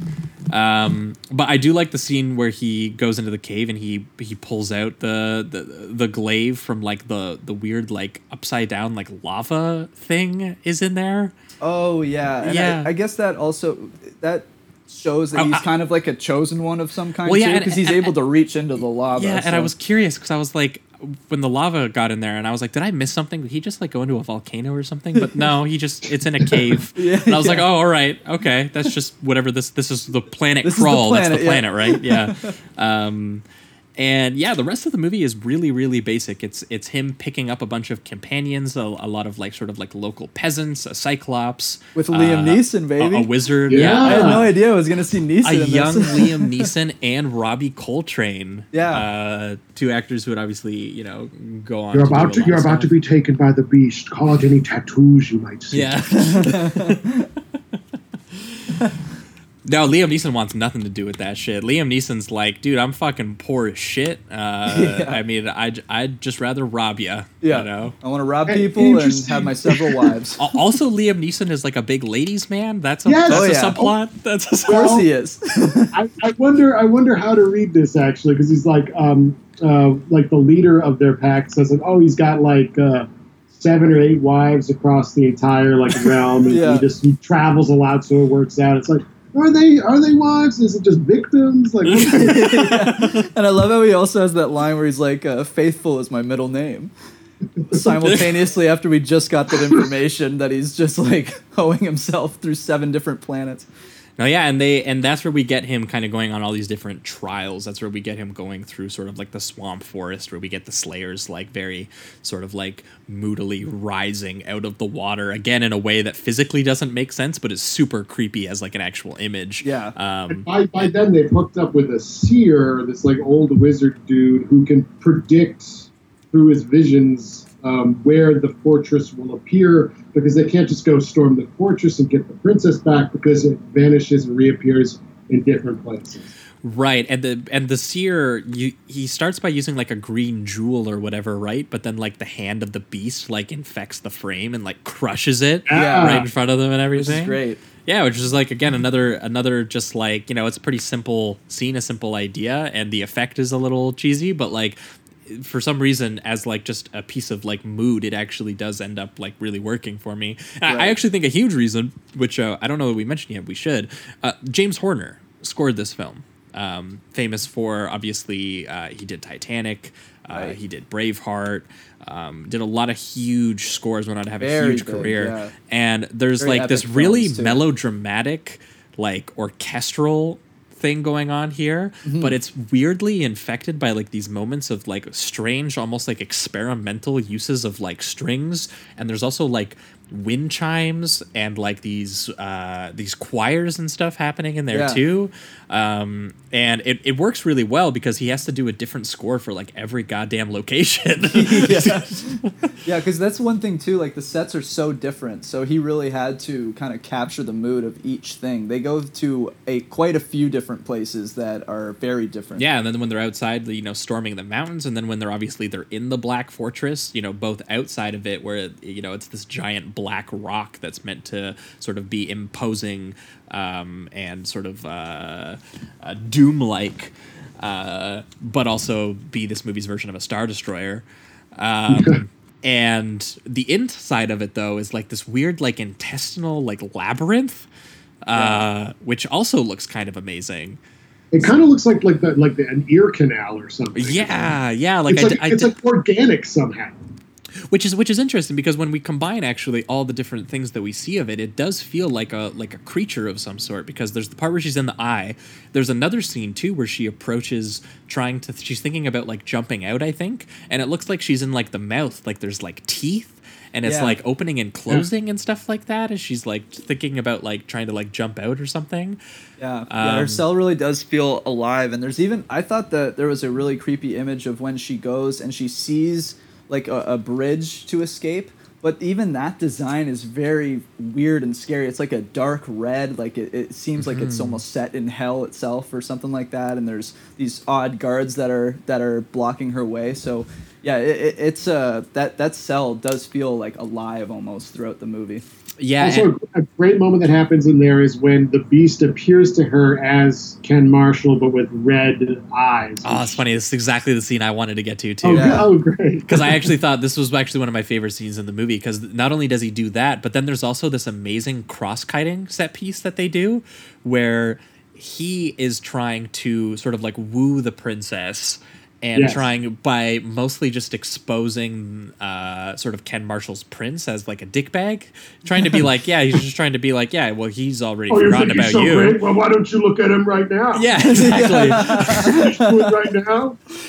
yeah, And it's a whole honeypot. He sets up like Yeah. a honeypot where he says like, "All right, I'm the Beast. I'm going to get some sexy ladies down to their camp, and we'll see how pious this guy is." Yeah, it's it, it's so convoluted of a plan for the beast. But yeah, when they um cuz he's sort of has a hired woman down there trying to woo Ken Marshall and he's broadcasting it to the princess trying to be like look he's already trying to like cheat on you or whatever and then he uh, obviously the, the prince he's just he's so good he's like I cannot I am already committed to Yeah. another uh I have my love. yeah. it's this is very um uh very proper and British Yeah. in comparison to American fantasy, which is uh, ha- Where, has, the, where we, in contrast, charm. we have the Beastmaster who almost sexually assaults the girl that he falls in love with. Jesus, that's so Um. Americans drive like this. Brits drive like this. This, this is basically that's what this double feature is. Uh, oh God. and yeah, as soon as he turns her down, immediately she tries to like murder him. She's like, "Well, fuck you. I was being paid by the beast." And I, and I was like, "Okay, so now we're establishing that there's an economy of like that sh- like people will betray the human race for the beast under his rule, even though we've seen no version of humans under him yet." So I was trying to figure out like is it was she just being brainwashed or was she like uh like one of the weird intestine creatures inside of her? I couldn't figure out exactly what was going on there. Yeah, it's a Um, good question. Now, if we got the sequels we deserved, Yeah, we could have right. maybe explored that. Like maybe there's a rival kingdom somewhere that still has like battlements for the beast or whatever. You know, like exactly where's the poor society that was just like uh we're just gonna align with the beast because he'll kill us Yeah, we need that cash, bro. that, no, seriously though, like what happens if a, a black fortress comes from outer space, lands on Earth, the beast comes out? Someone's joining the beast. Probably the United States of America. but people are joining the beast for power, for sure. yeah exactly anyway i loved the cross-cutting in that scene because that scene is playing out and we're cutting back to the swamp where you know they're they're killing this woman or trying to like take this woman out away from trying to kill the prince uh and that plan obviously didn't go well at all for the beast who the princess is watching it being like hey the prince is still a really cool guy Yeah, I gotcha. I actually like him more now. Yeah. Good job, Beast. Fucking nailed it, dude. By the way, Um, this movie's got co- uh, a comedic relief character, which is uh, actually not that awful. Like you, yeah, he's Ergo the Magnificent, a wizard that turns into animals. So it's really a great vessel for us to get more animals. yeah. Yeah, I also love the too. his introduction both with himself and then the the Cyclops, where it just has the shot of him leaving uh, the the prince and and or, or the king to be, and he uh, he travels up a hill and just sees a cyclops, and it just stares at him in the darkness in the forest, and then he just walks back like, nope, fuck that. And, and I love either way, it would have worked for me. I do love that they fleshed out the cyclops and that he becomes quite Part a of the gang, significant yeah. part of it. Uh, but I also would have loved if it was just, Just like never an went off back. gag, like it was just some dude, like a cyclops, just staring, and he's like, "Fuck that." Yeah, they were like- it is terrifying a little he, bit. he It's comes back to the and prince. He's just like, yeah, dude, that plane about going north. Yeah, we're going northwest. This great. actually reminds me. Now I just remembered the Cyclops. This is weird, and I think Cyclops should be cooler than this. So this is kind of maybe almost the flaw in this film, where the Cyclops apparently w- were invented by the Beast. They were a group of men who joined with the Beast, and they took one of their eyes in exchange to see the future. But the only future they could see is their own death. So it's like a what the fuck? That's the deal with the beast. You can't make. That's the most fucked up shit I've ever forgot heard. that because it's like it's like it's like a quick line. Yep, that's what the fucking Cyclops are, and it, maybe it's anti-Cyclop propaganda. I don't. know. yeah, but then it even it, it goes even a little further because the I think the young kid that shows up eventually explains that the Cyclops, if he doesn't fulfill his destiny and die where he's supposed to die, then he just feels excruciating pain. So he has to basically die. Existence or- is pain. yeah, yeah, exactly. So he has to sacrifice himself or do what he has to do according to the vision, or he feels excruciating pain. So either way, this is just uh, it, Well, it wasn't the best deal. He gets crushed by a doorway, so I think he felt extreme pain either way. yeah, good point. Yeah, I got I gotta say, there's something really bizarre to me about the sort of like childlike, like fairy tale storybook kind of quality that this is aim- Yeah. clearly aiming for. Yeah. S- similar to Legend, when we talked about Legend, we talked about that quality that it kind of had to it, and this one also merges that though with like these concepts that are like really existential and scary when you Yeah. actually think about them for a second. That's very adult. Yeah, yeah. That's all I could think of watching these two movies. I'm like, I can't believe these are geared towards younger Well, even audiences. even the relationships are a little mature because like Yeah. the relationship between the prince and the princess, like they have like genuinely like adult flirtation and stuff in there as well, like before she even gets kidnapped.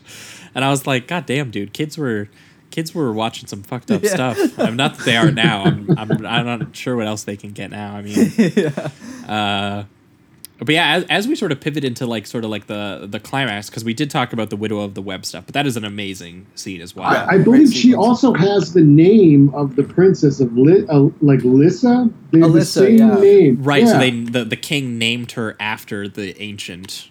widow Oh, okay, that makes sense. I thought it was Yeah. a real like we're out of Bort license plates. and what a gift shops. coincidence! Yeah. no, because I think that's part of what the the, the Obi Wan dude says to her is that like to try and persuade her to help reunite these young lovers because they were like, "Wouldn't you wish that someone did this for us?" Kind of Yeah, deal. there's, like, that someone reunited there. these young lovers, and I was like, "She has your name," type deal. Even Now, so, see, like, that is perfect contrast between these films. Now, Krull is like a rich text. The more you watch it, I feel like the more you'll pick up on little things like that. With Beastmaster's pretty straightforward. Exactly. Yeah, so despite sure. the fact that it's like silly, there's still like a weird like you know th- Depth they, to they've it. they've clearly conceptualized this. They've thought it through, and even if it is a little like kitschy and silly and obviously aimed at children, there's still some depth happening here, and there's like actual craft and detail to it as well. So like there's I found this just a lot more rewarding of of of a film. And the one thing that did let me down, which is where we'll, we'll get to here, I did feel like they kind of whiffed the ending a little bit. Maybe Hmm. not the direct ending, but just like the climax. It is a really cool set piece and it's pretty brutal where the entire team raids the Black Fortress and and the and the exchange of the fire from the beginning, just to kind of wrap that up, yeah, I thought was very good too. Exactly. Like I thought there was some good stuff happening there. I just felt, and maybe this is just maybe the dated effects of it and stuff like that, Mm. that it kind of just ends with the dude like throwing the fidget spinner at the guy on a green screen.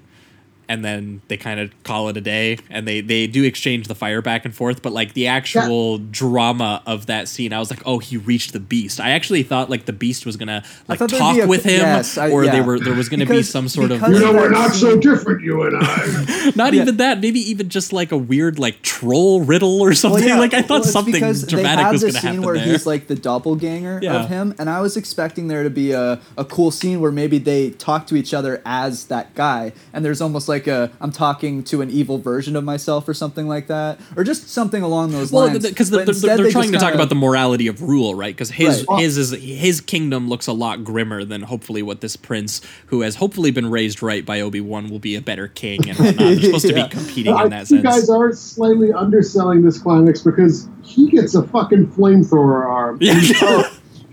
Fire everywhere. They eventually even use the flamethrower arm to bust out of the castle at the very end. Yeah, It no. is- and it's it's actually a, a nice moment too with the princess because he, he realizes, oh wait, I I can't defeat the beast. It's we have to defeat the beast. They finish their marriage hmm. vows. She get he gets the fire. Right, yeah, no, that's good. Which is apparently a big part of their religion. They can just shoot fire after you get married. Yeah, I I feel like they they undersold that element of the movie early on. I wouldn't, yeah, and I wouldn't say that it, it's like uh, I, I did enjoy this this finale, but I just would have liked after having that scene with the beast, I would have liked something where Like more there's with the actual Beast. discussion between the lead and the beast, and just just flesh that out a little bit more, or something like that, because I mm. felt like he gets there and the beast is just this giant goblin. The now, power of love. and then he just throws the knife and and and you know between him and the beast i just felt there could be more but the finale overall i thought was very effective. oh yeah, like the, the set piece to get to the beast is is the set great. piece Yeah. itself is awesome yeah Yeah, when, There's that, and, and when they burn the whole thing spike down, tunnel. Yeah, the spike tunnel. That was great. Someone There's- and, and someone gets brutally killed by that, right? oh yeah one stabs person- right through yeah, Yeah. I really like how we get members gritty, too. of this of this uh, this uh, posse he wrangles dying one by one, trying to get through this castle, get through its armaments. Robbie Coltrane's in this briefly. He gets like shot in the gut or whatever on the steps to the castle, and we get people being being impaled on spikes. It's a lot of fun. Yeah, and they started start and- dropping left and right. I mean, we have the scene like All the different Neeson's tunnels like, "Tell stuff, Martha yeah. I love her," and like the other guy was like, uh, "It was worth the journey. Yeah. Finish it," like that kind of thing. You know, Yeah, I did start yeah. feeling a little more. I'm like, "Oh, I do care about these guys. That's nice." Yeah, and and the the abstract like imagery of the Black Fortress itself as they're going through the different parts of it, like it's very. Uh, it, I, I almost thought about Holy Mountain while I was watching it. Like I was like, Jesus Christ, layers. Like who who came up with this? Who storyboarded this? I also love the shot of him breaking the wall with the flamethrower, and it shows a side view of the mountain and the flame just shooting out of Yeah. the mountain. That was fucking awesome. yeah yeah see I, I i wouldn't say that like the the set piece like overall works i think for me it was mostly just kind of like the character climax of the film like i did feel like overall the journey of the film was pretty derivative of like things like star wars Sure, things yeah. like this where it was kind of like ah they they did it and, it- and it still works because i mean you know you don't have to Yeah. you don't have to change Yeah. it up Can't, Yeah. can't have too much of a good thing. exactly But exactly They do, they, they, they, like the, the tertiary characters are much better defined in this film. Like um, Alun Armstrong's character Torquil, who's like the leader of this band that he at first re- recruits to go storm this castle. He's got like these. Uh, he's in irons from being arrested or whatever, and he refuses to take them off until they succeed on the que- on the on the quest. And then at the very end, which is pretty interesting. Like immediately, like yeah, yeah, yeah, I got the princess here, but let me give these keys to this dude so he can get out of these out of this human bondage situation. And he like still doesn't want to get out of these these bindings. Hmm. But then Yeah. he gets made the Lord Marshal, the guy who keeps the key. So I guess he's like the sheriff of Nottingham, but in a good way now. yeah, yeah.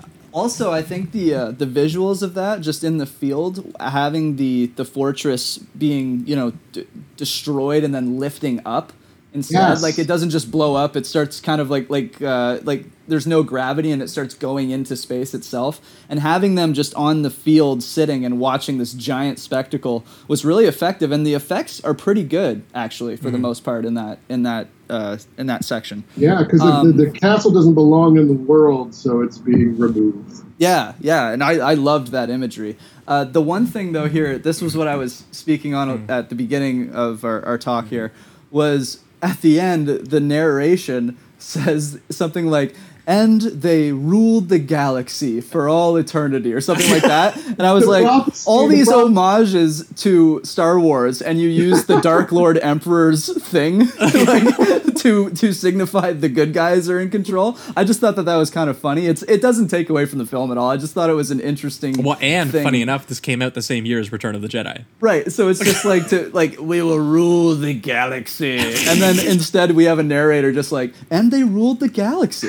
I think the movie also starts with like um, it, it's uh, like if the prophecy is true, a girl of ancient name. I guess that you're right. That's the widow of the Web's name, right? Um, shall become queen, and she shall choose a king, and together they shall rule the world, and their son shall rule the galaxy.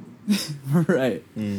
Yeah, and I just thought that that was funny to have like them do the evil thing, but this time it's for the good guys. So don't worry, guys. Their monarchy will be fine. Yeah, they they had all the all the power and control and money. Don't worry about it. Though. yeah, They- they'll, they'll do great. th- this was a movie about how they became good people. This is exactly. on the way there.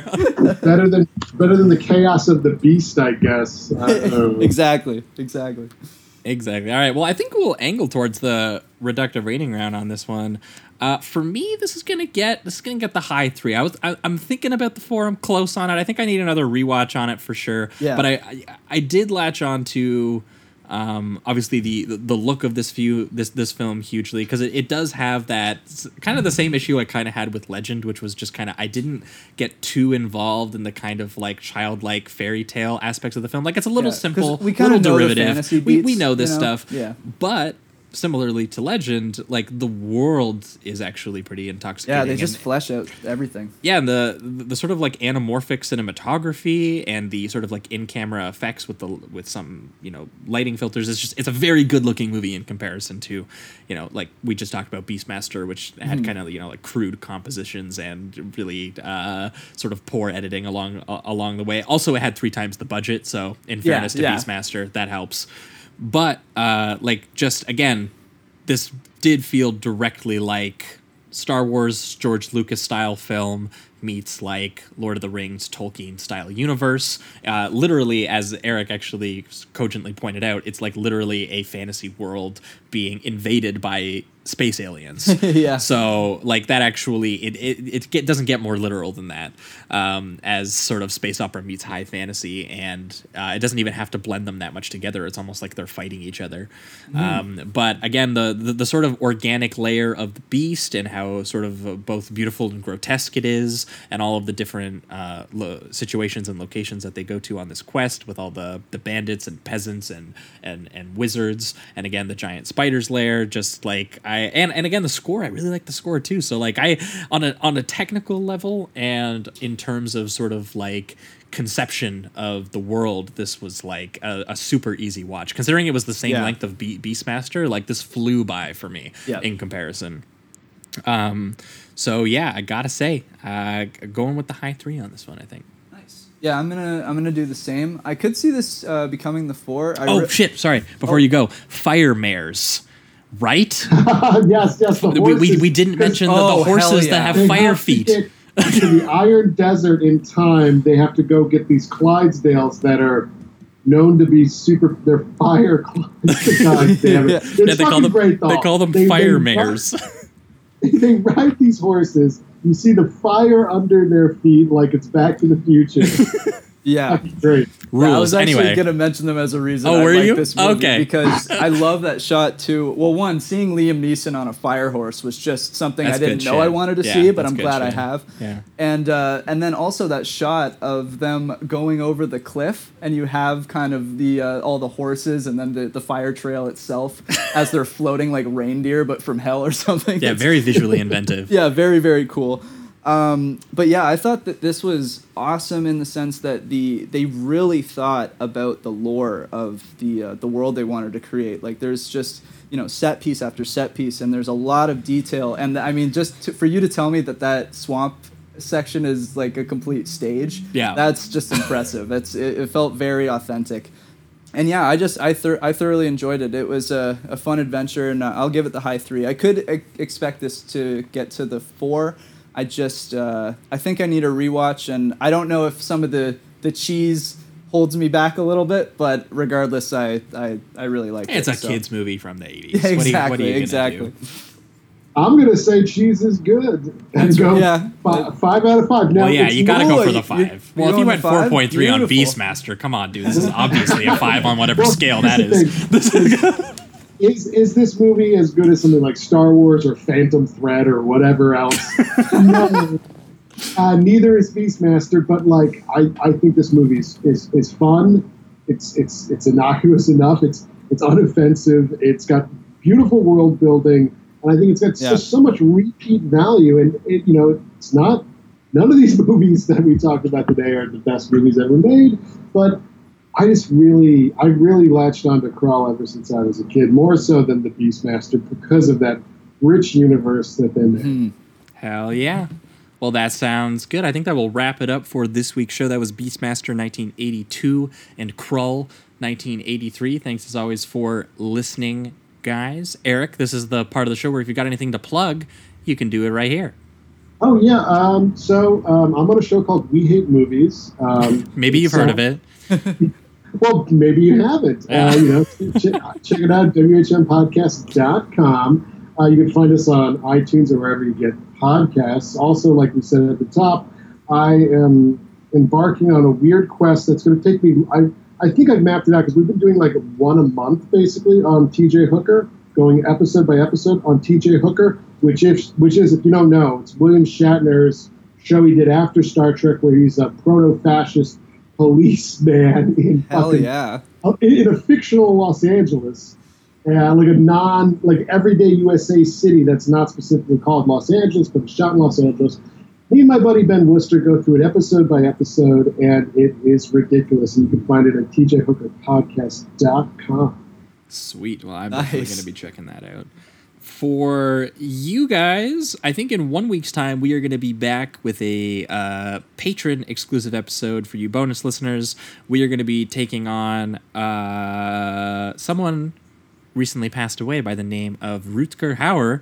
Yeah. And we were sad to hear about it and sad that we have yet to talk about him on this show. Yeah, for so real. that was a huge blind spot for us. So we are making up for lost time and we are going to do a old school Paul Verhoeven double feature. We are going to do Soldier of Orange from 1977, his sort of Dutch uh, World War II film about a bunch of friends who uh, experience World love and loss in, in, in World War II. Yeah, they experience World War II. Rutger Hauer Fucking rules, sucks. by the way. Uh, yeah, and we're going to be pairing it with Paul Verhoeven's 1985 film, his first English language film, Flesh and Blood, uh, which is a bit of a left turn from Soldier of Orange and a little bit more of the Verhoeven you know and love in terms of grisliness and grotesqueness. He has to play such a complicated character. It's Uh, Yeah, insane. Rutger's got uh, one role ahead of him, especially for that one. Can't believe he pulled Uh, it off. so we're, we're going to be talking about Soldier of Orange, Flesh and Blood. Uh, again, patreon.com slash Sleazoids podcast if you guys want to hear that one. Uh, but in two weeks' time, I think this time, we are going to have Will Menaker on the show, Oh, yeah. Trap House, uh, and we are going to follow up our John Frankenheimer Patreon episode that we just did of Manchurian Candidate in Seconds, and we are going to be talking more John Frankenheimer, but we're going to be talking about his car movies, sort of. Uh, Just one of them. uh, one of them's a car movie, and well, I think this is the double feature. Ronin, 1998, uh, has some sweet William Friedkin esque car oh, chases in Oh, That's it. true. It's By the way, guys, I insane. just rewatched it. Man, it is good. It's so Yeah. good. It's, It's unbelievable. I've already watched it. My God. In the 90s when I first watched that movie, I was like, this is boring. Dumb baby, where's Krull? Where's Beastmaster? Yeah. But I watched it now and it is fucking great. Yeah, it's fantastic. Yeah, I'm I am actually gonna rewatch it because I feel Yeah, like I missed details in those set pieces because some of those set pieces just so much is happening and the the controlled chaos of it that Frankenheimer gets in there it's amazing. Yeah. But we're gonna be pairing it with his 1966 film Grand Prix. Three hour Formula One. Three hours of Formula One Yeah, and boy. dudes being real sad about Formula One. I haven't seen it yet. Uh, it's, it's a pretty it's pretty old school Hollywood melodrama type thing, uh, but with a bunch of dudes who really want to kill themselves in fast moving machines. and I've heard incredible cinematography. yeah, so- and the cinematography of the actual racing sequences, uh, even today, is unbelievable. So in Sweet. 1966, where Very they showed cool. it to you in Cinerama, which is like uh, that would have blown people's fucking minds. Yeah. Uh, so anyway, that's what we're going to be talking about in two weeks' time for all listeners. Uh, but that will wrap it up, I think, for this week's show. Thanks as always for listening, and keep it sleazy. Keep it sleazy.